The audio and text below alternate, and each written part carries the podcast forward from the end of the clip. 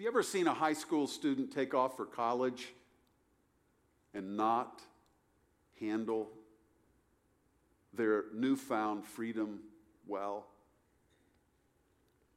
He was 19 years old, had just graduated from high school.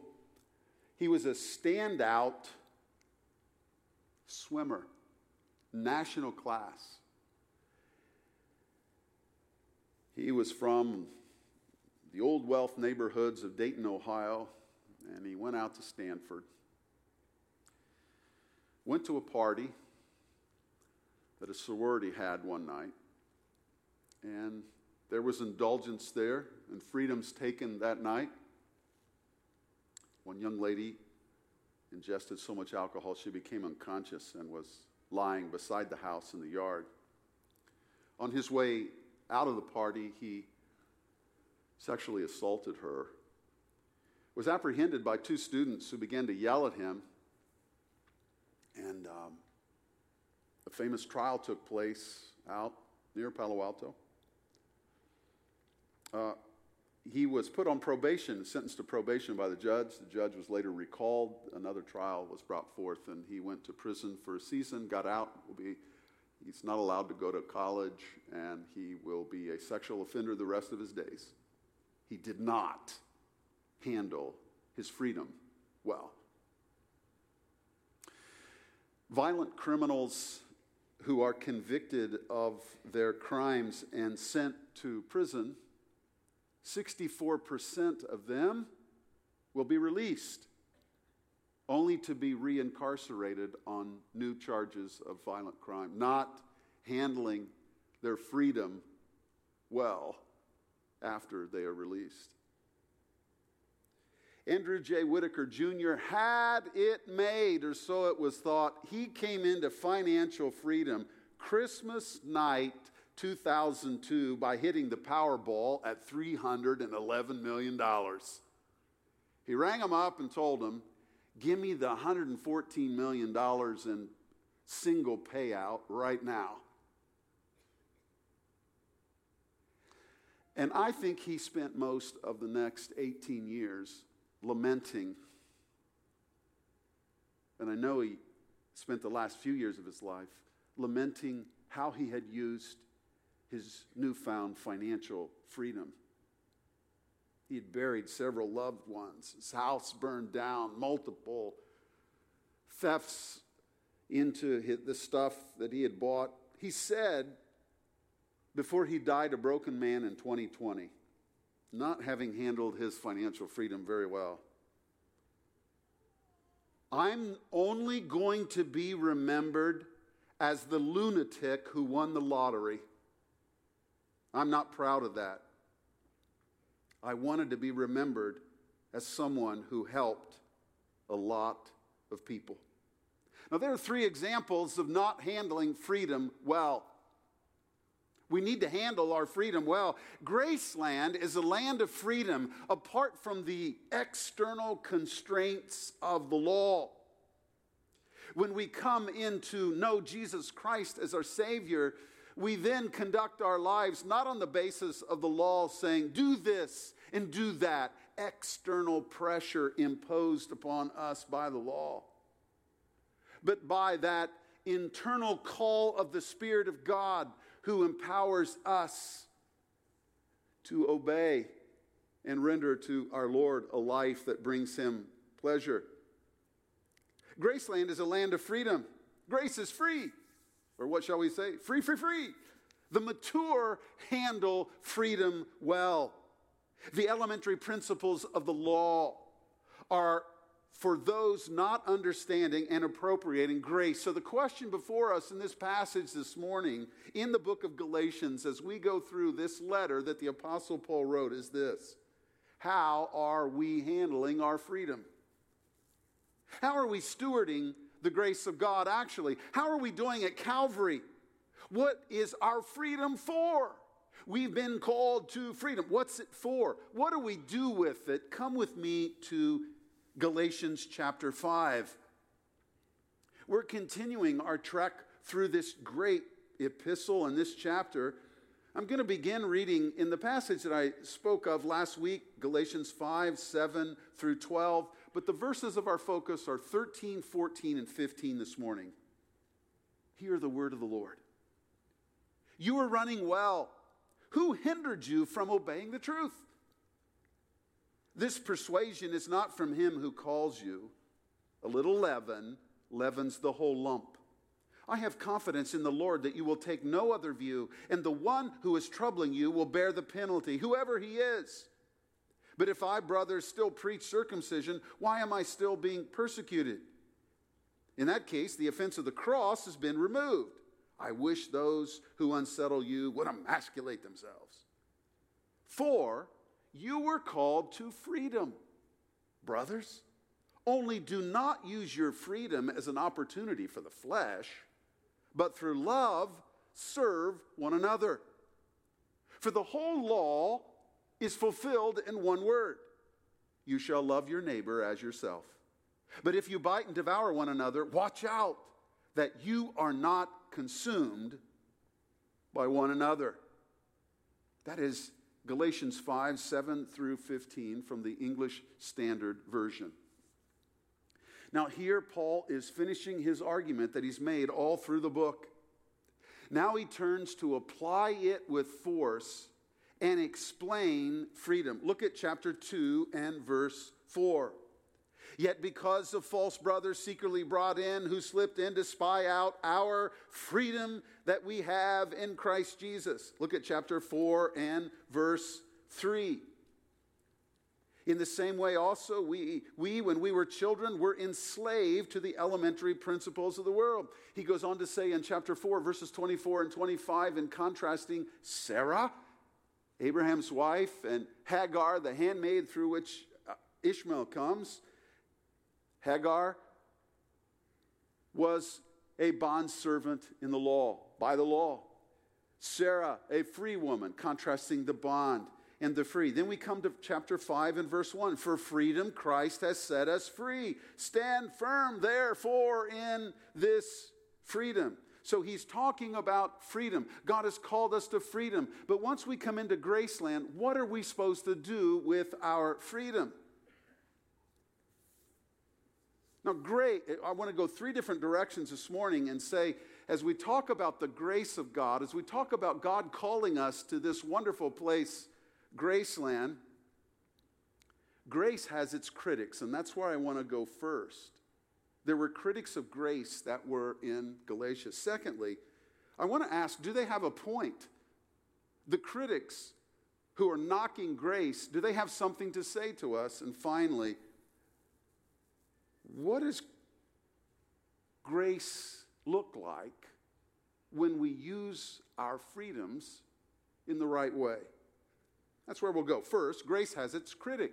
You know, proud people do not like grace because it takes us out of play. We don't get credit for anything. Remember, grace is favor that we get that we don't deserve, it's unmerited favor. We get credit for nothing when it comes to grace. We bring nothing to God's table to engage Him. He gives us everything in His grace, what we get that we don't deserve. Now, uh, COVID has brought all commerce to be put online. And more than ever, uh, vendors now want you to make recommendations. They want to have you leave a review. So if you order something, you'll be thundered with requests for, oh, please leave a review. And here's just click this button, you'll give us a five star, and that'd be really great. And so people who go out to buy a product will then look at the reviews. Well, here's Paul who comes into Galatia and he preaches the grace of God. God has offered in Jesus Christ that which is absolutely free, the gift of salvation. It's not based upon our works or our obedience to the law, it's based upon His grace. And so the critics began to say, hey, wait a minute. So let's consider it together. According to verse 1 and verse 13, the gospel brings us to freedom. You heard Jesus say in that uh, Timmy read in that passage, uh, John 8:32, John 8:36, who the Son sets free shall be free indeed. You get to Galatians 5 1, and Paul's saying, Now stand right here on top of the grace of God. Stay here. Stay in grace land. Graceland is a free land. All the slaves to sin have been emancipated. It's wonderful to be set free, free from guilt, free from condemnation. So much so that Paul would write, There is therefore now no condemnation to them that are in Christ Jesus. Wow, no condemnation before God. That's extraordinary. No shame. That's the cross where the just died for the unjust that he might bring us to God. The obligations to the law that we were living under to find our acceptance, that's been released by Jesus, who perfectly kept the law, offered himself for us and rendered the law null and void through its fulfillment in himself. We're free now to obey. The gospel, the good news about Jesus, is an invitation to come and rely upon Jesus and his righteousness. Come and receive the free gift of salvation and be free from guilt, be free from the threat of hell when we die. Be free, brought about by the grace of God. The gospel brings us to freedom. Now, the law lovers believe the grace lovers live however they want. Those listening to the in the crowd who love the law look over there and they say, "Yeah, you people who love grace, that's awful. You just live however you want to. We over here on this side, we live trying to keep the law, and that's our badge of honor. That's our way to aggrandize ourselves to God by keeping the law. We're suspicious of you people over there depending upon grace because you can live however you want. Those who want credit for their obedience are suspicious of grace. In China, there are things called social credits. Uh, they track everything and track everyone. And there's a way to make yourself look before the party, the dominant ruling party. If you are uh, posting the right things and going the right places, by the way, if you go to a worship service, that's not a merit, that's a demerit if you're associated with a Christian body. And so you have these social credits, and then you're given more freedom on the basis of how many credits you are accruing. If you're hugged up next to the federal ruling authorities, you have more freedoms than if you are expressing your freedom, say, for example, in worship or in Bible study. Some people look at relating to God like Chinese social credits you know, I, I do the right things, and when I do the right things, then I position myself in the right kind of a relationship with God, and my relationship with God is good. When I don't do the right things, I don't position myself well. And, so, those people who are depending upon the law and do this and do that to be on good stead with God look at people who are depending upon grace and they say, man, those people are, they just want a license to do whatever they want. In the past, fundamentalist culture has used the phrase once in grace, always in grace. Now, I want you to think clear through what I'm about to say. Please, hang on till we get finished. But I don't use that phrase. Do I believe that the gifts of God are revocable? No, the Word of God says the gifts and the calling of God are irrevocable. When He gives us the gift of salvation, there's a permanence, an eternal permanence to that gift. Do I believe we can be assured of our salvation when we believe in Christ? Absolutely. And it's the most wonderful peace to have in life to know that we are right with God, not because of ourselves, but in spite of ourselves and our sin through Jesus Christ. But some who use the phrase once in grace, always in grace, use it to allude to this notion that, okay, I'm fine with God because I prayed a prayer or did something, and if you press them, hey, are, are you all right with God? Yeah, I, I, they can even say, I got baptized. I even got baptized down at the Baptist church. And praise God for the joy of baptism, this outward expression, visible, of the invisible internal reality of God bringing us alive to Jesus. We can't see that, but we can see baptism. And the candidate presents themselves to say, in essence, what invisibly can't be seen is now visibly seen in this gesture, now 2,000 years old, of identity with Jesus, his life, his death, his burial, and his resurrection. The grace of God has brought me into Jesus. That's what we say in baptism. But those people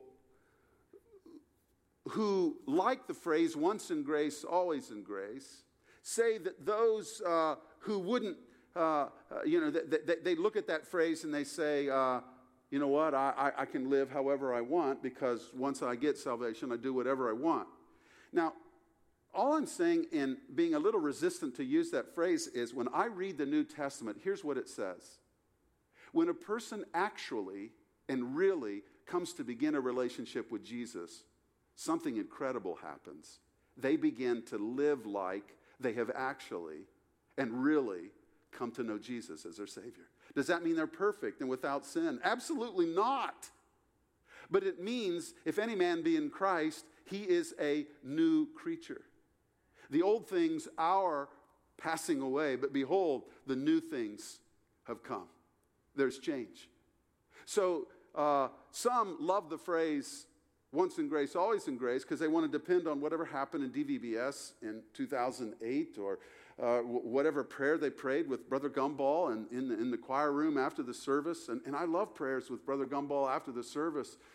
But the distinguishing mark of the Spirit of God's work in Graceland is a person who loves using their freedom to obey the Lord, not the person who is using their freedom to walk away from the Lord. In fact, those who are using their freedom to walk away from the Lord have no reason to believe, based on anything written in the New Testament, that they actually came to know the Lord when they did. Does that mean a believer in Jesus never sins? No, it doesn't. But it means a believer in Jesus is progressively moving closer to the measure, the stature, the fullness of Christ as they live out their lives. So the phrase that I appreciate the more is the perseverance of the saints that those who are actually made alive by Jesus, who've been brought out of nature, a state in which we're dead in Christ, not responsive at all, but who've been made alive in Christ. And what are we made alive to? We're made alive to righteousness. We reckon ourselves dead to sin, but alive unto God and His righteousness. And we live like we've been made alive to that. And the consistent practice of living in some other way belies our assertion that we know the Lord because the authentic persevere. The authentic persevere. If you're leaning on a prayer you made in VBS in 2008 with no love for Christ and no interest in obedience, the New Testament holds out no confidence that whatever happened back then was regeneration, being made alive in Christ. Are you alive to righteousness or not? That's what this passage is talking about. And it's inviting us to use our freedom in Christ for grateful obedience. That's where he's going to go next.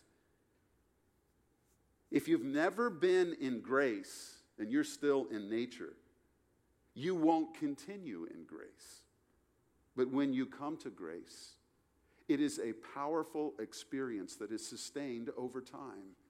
And it's told in our perseverance, which is not a monument to us, but His grace's work in our life. When God's grace grips our hearts, it's life changing. Paul said it like this For by grace you have been saved through faith. And this is not your own doing, it's the gift of God, not as a result of works, so that no one may boast.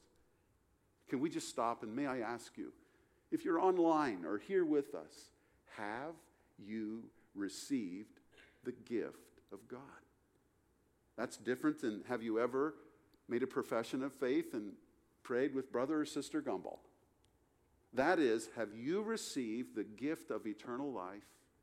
Have you been made alive to Jesus? And the question the text is asking us, and it's the effect grace has on us are we living like we are alive and made alive by grace to the righteousness of God?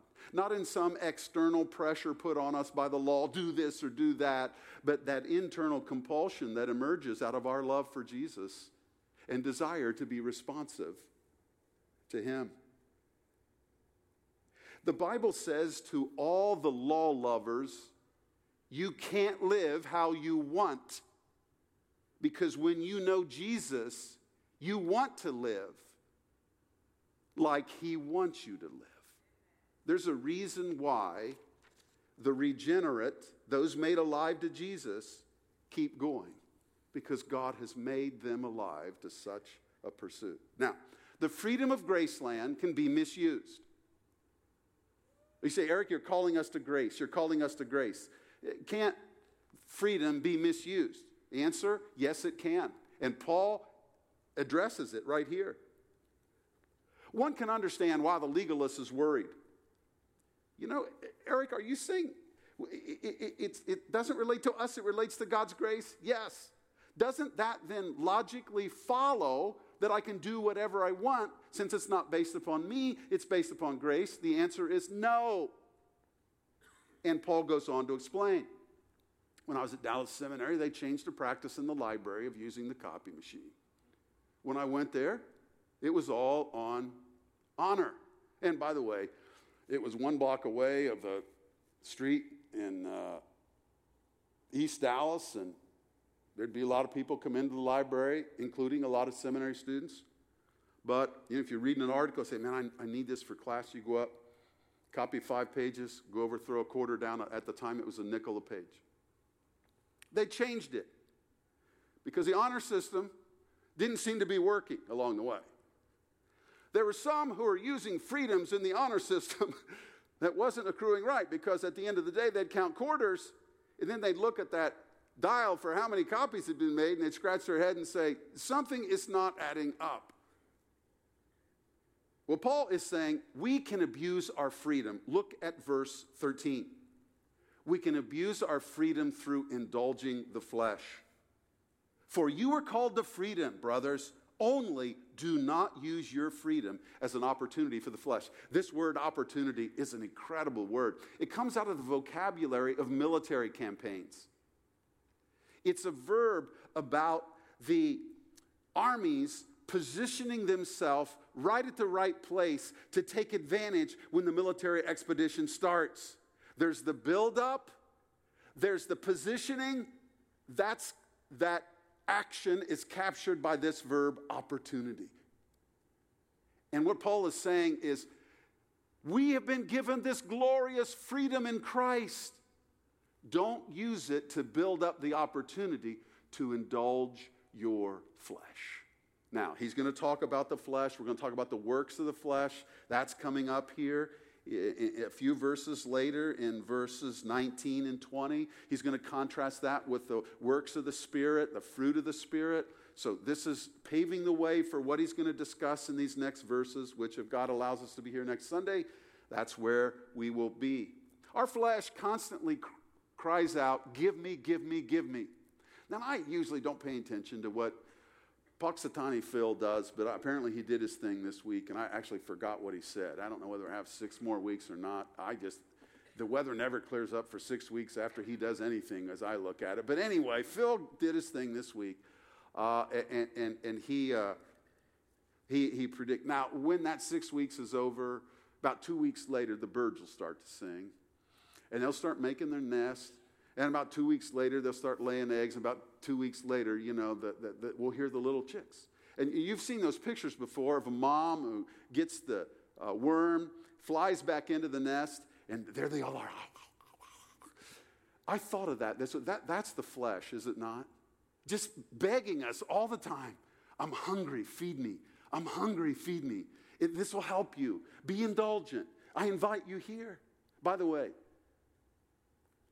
greater ones than you and me, spiritually, more faith, more years of experience, more faithfulness, greater ones than you and me have fallen into fleshly indulgence. Paul says, don't use your freedom there. Don't go there. And though it beckons us, every honest pilgrim fears, feels the power of the flesh. Freedom, Paul is saying, is not a gateway for fleshly indulgence. So the accusation, well, then you believe in grace, you can live however you want to. The Apostle Paul stands up and says, no, don't use your freedom as an opportunity for the flesh. And by the way, uh, God is not keeping us from something wonderful. He's trying to prevent disaster in calling us to Himself, preserving for our good what He's asked us to do.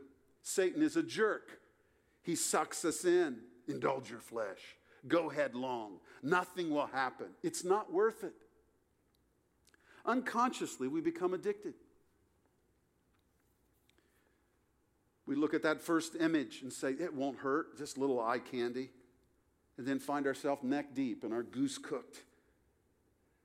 By the way, has God brought you to face any indulgence that may be known only to yourself, but you're here this morning?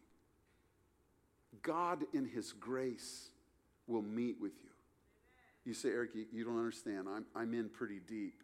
Where sin did abound, we could write in the margin, was pretty deep. God's grace did much more abound. And many of us, beginning with me, can bear witness to the fact that God walks out with the repentant heart from dark places into the light. And many of us have come to really appreciate that verse where it says, The blood of Jesus Christ keeps on cleansing us from sin. God's grace is that good. Has God brought you here this morning? There's a, uh, very influential, uh, classic African American pastor in Chicago got up to preach one morning in church and he was going to pray beforehand. And he said, Lord, you have issued warrants for arrest that you are giving out this morning. And you are bringing them to your grace. It's kind of moving. And he said it with a lot more classy rhetoric than that. But maybe God has brought you here this morning on purpose to give you a future and a hope and unburden your heart. There's a way forward. And it's a way, Graceland, you'll come there and you'll never want to leave. It's that good. Has God brought you here for such purpose this morning? Now, the flesh is not the only area that we can indulge in and misuse our freedom. Notice verse 15. We can abuse our freedom through tearing each other to pieces, ripping each other apart. This verb that he uses in verse 15, bite and devour one another, those two verbs, it's, it's verbs reminiscent of two animals that are in a death match and are ripping each other's flesh off of their bodies in the middle of the fight, biting and devouring one another. It's very cryptic the description. It's of ravenous animals. I'm next to a church now. You say, Eric, what's going on? Well, biting and devouring each other, that's what's going on.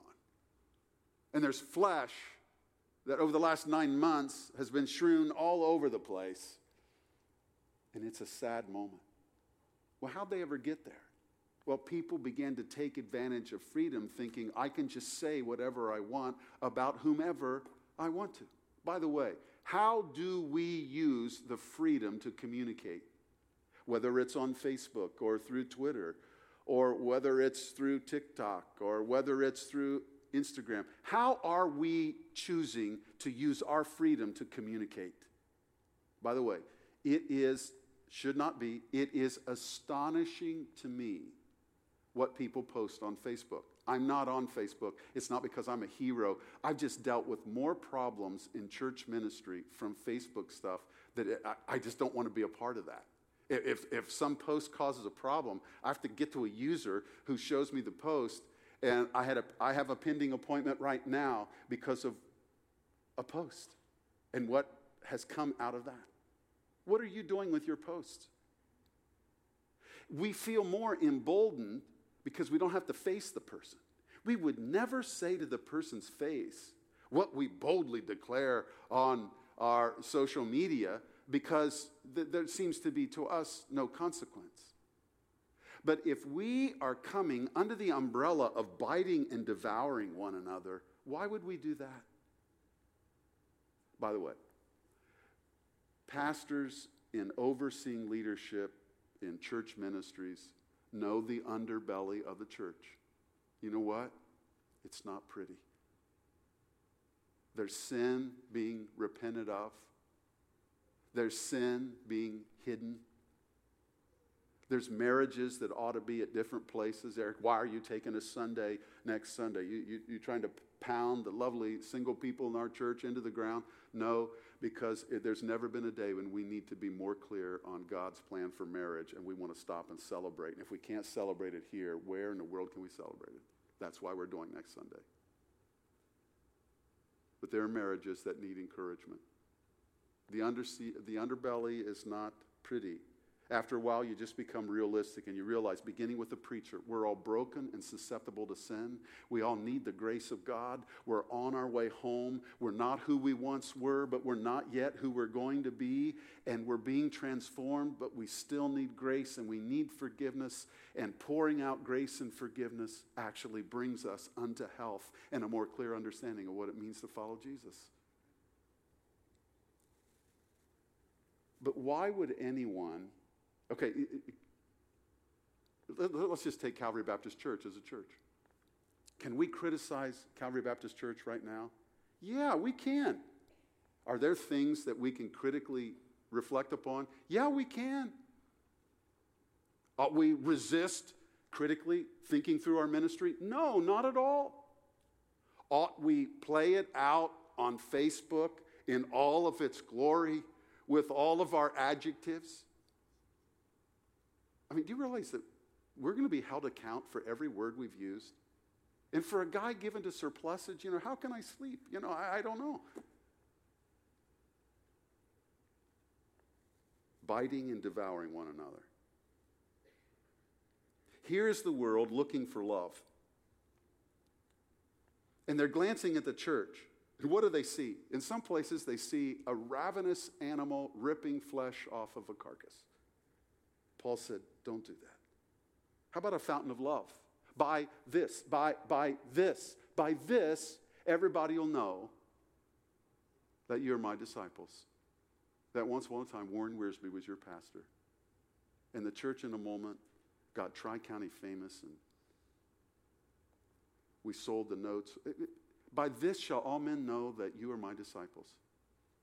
That in this moment, there's an active love that we have for each other that pursues each other and bears each other's burdens and is humbly realistic about our expectations of others because we all know we are a mess and we need the grace of God and He brings it and He brings us unto health through this way of holding on to Him. This is how they know. 1 Peter 4 8, above all, keep loving one another earnestly, since love covers a multitude of sins. Proverbs 10 19, when words are many, transgression is not lacking, but whoever restrains his lips is prudent. The tongue is a major area where we take freedom we ought not take.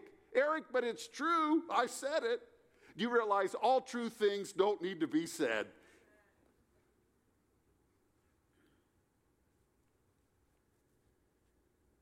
You know what? I love people who pour grace on everything, even in speech. What about Calvary's history? What about Calvary's present? What about the effect of the tongue, the pen, the cell phone, the keyboard? Okay, if those are areas we aren't supposed to use our freedom in, where are we supposed to use our freedom? Look at verse 13 and 14, verses 13 and 14. We are to exploit our freedom with the opportunity of love. What do we do with our freedom? You, you just, you're going to use your freedom and sin over there in Graceland. No, in Graceland, we use our freedom to love other people. And what's interesting, all these people who love the law, do this, do that. Do you know what the whole law is summed up in? Loving our neighbor. You like the law, you'll love this. Love your neighbor as yourself. That captures the whole law. That's how we use our freedom. Not building a beachhead to use our indulgent flesh, not building a beachhead to swoop down upon biting and devouring speech, building a beachhead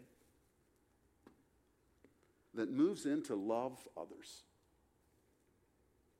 That's the essence of the law. That's what we do with our freedom. We love other people. We take the freedom to deny ourselves, put someone else's needs in front of our own, and reach for them. That's love. That's the whole law. This is the one area to exploit our freedom in loving others. We love first, we love most, we love selflessly. Are we exploiting this freedom? Are we a loving church? Are we made up of friendships that are characterized by love and acceptance and goodwill and wanting the best? Are we a part of a loving life group? Are we a part of marriages that love is alive in the marriage?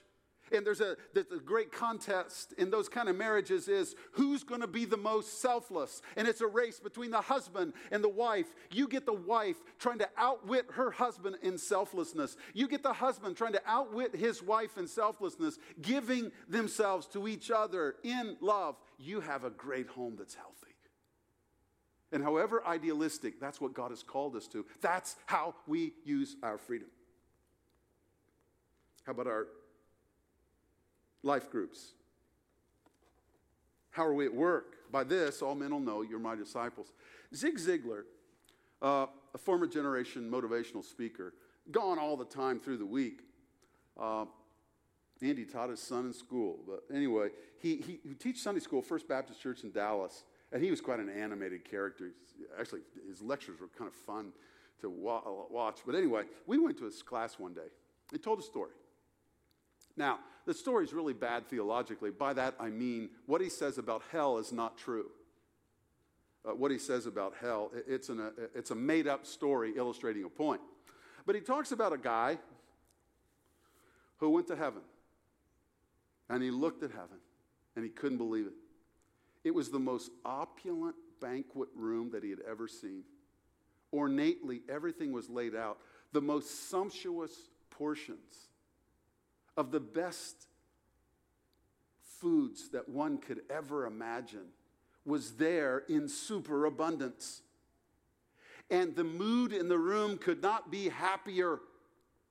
And the, the, the jovial nature that everyone was relating was incredible. And there seemed to be only one thing in that room that didn't make sense it was the flatware, the silverware. It was five feet long but it actually made for this incredible environment in which the only way to be satisfied, and it's the way of heaven, was to gouge the meat and the vegetables and the desserts and the salads and feed it to somebody else with your five foot long silverware. And everybody was in a race to see who could satisfy the other the most. And he said, This is incredible. He said, I'm going to take you to hell. And he went to hell. He was shocked. He was utterly shocked when he got there. It was a banquet table in the most incredible room that was full of opulence and full of food that was the king's table. And it had everything that you'd ever want to eat all the way down. And the room was full of sourpusses Everybody was suffering. Nobody was eating anything. And he looked, and the same flatware that was in heaven was in hell. But what made hell go around, as the Zig Ziglar story goes, was the fact that they could only conceive of feeding themselves and had no means to find any joy other than to sit there and rot right next to what would have brought them vivid, satiating life and that good food, but they, they, they were consumed with themselves. What are you doing with your silverware? Who are we at Calvary? Graceland is great because of what it does to stimulate how we relate. Oh, we need the Spirit's help, do we not? It's easy to preach, it's harder to live. And we need God's help to be selfless. And take that silverware and find that the joy in life is satisfying others and not ourselves. That's what we discover from the cross because God gave up Himself so that we could have life. And He's called us to such a life of love. Father, thank you for your word. Thank you for the freedom that we have been brought to in Graceland. Now, Lord, hear us. We're, we're going to sing these lyrics, and they're like a prayer to the Holy Spirit to come and help us. And Father, I don't know how you've used this message this morning, but you've plowed my heart. Lord, how are we using our freedom? Who needs to talk to you and get their heart right with you this morning? Who needs to come to you and receive the free gift of eternal life? Righteousness wrapped up in a gift given that has nothing to do with us. Who has a marriage that they can't remember the last time they've been selfless? Who needs the grace of God to deliver on what you've asked us to do? I pray with Augustine, Lord, demand what you will, but supply what you demand. Oh, come, Holy Spirit. We use this song as our prayer.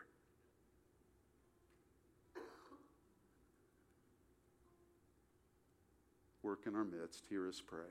In Jesus' name, amen.